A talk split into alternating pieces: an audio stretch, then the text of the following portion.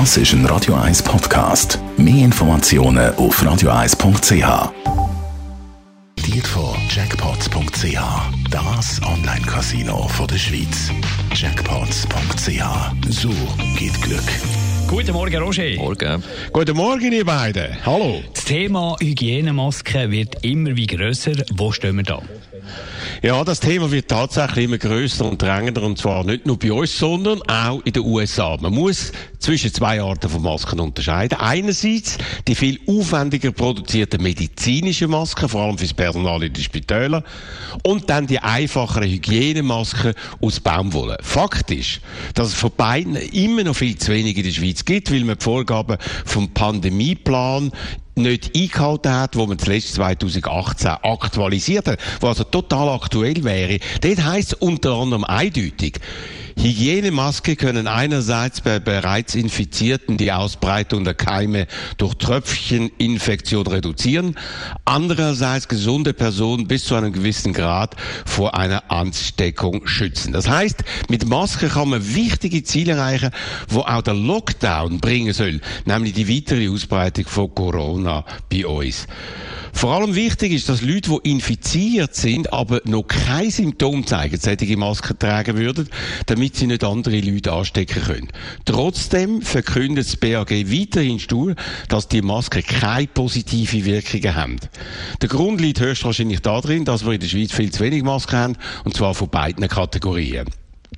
Jetzt wird zwar fieberhaft alles gemacht, Masken aus China einzufliegen.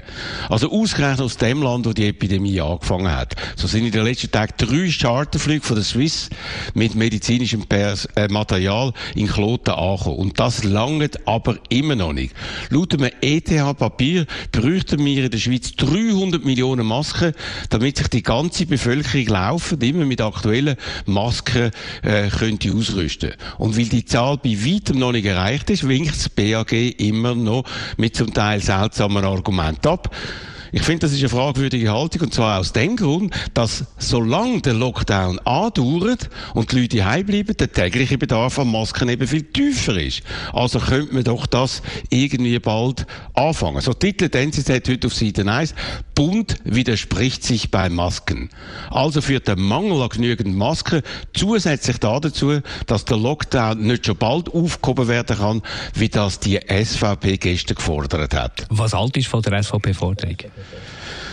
Wow. Also erstens glaube ich, dass es die falsche Zeit für Parteipolitik ist. Jetzt müssen Experten und nicht Parteipolitiker entscheiden, was richtig und was falsch ist. Nur weil der Lockdown offenbar Wirkung zeigt und sich die Ausbreitung nicht so schnell verbreitet, wie man glaubt, äh, oder wie man glaubt hat, kann man doch nicht genau die Massnahmen aufheben, die offenbar so positiv ist. Ich glaube auch nicht, dass die SVP-Politiker die Verantwortung übernehmen können und übernehmen würden, wenn bei einer baldigen, auch noch teilweise Aufhebung vom Lockdown, wie sie es gefordert haben, die Zahl der Erkrankten und Toten massiv weiter ansteigen würde. Ansteigen würde.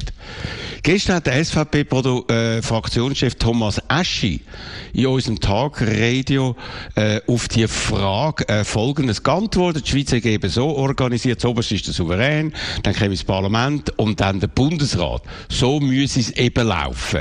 Aber die kleine Lektion ist Staatskunde, hilft in der Zeit der Pandemie nicht weiter, sondern zeigt ein völliges Unverständnis von der Ausnahmesituation, in der wir uns befinden. Also nochmal, es ist keine Zeit, in der sich Parteien profilieren sollten und um Aufmerksamkeit poolen. Jetzt müssen uns die Experten sagen, wie es weitergehen soll.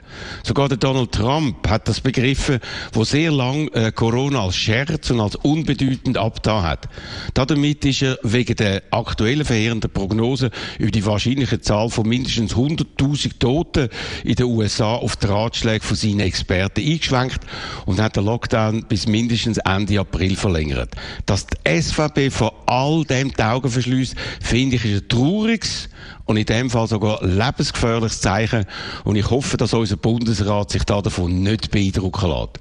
Darüber und noch viel mehr werden wir ab der 10 dann im Tagradio ausführlich diskutieren können. Merken Sie schon mal die Nummer 0842 01 01 01. Morgenkolumne ist das von Roger Schawinski zum Nachlassen auf radio1.ch. Die Morgenkolumne auf Radio 1.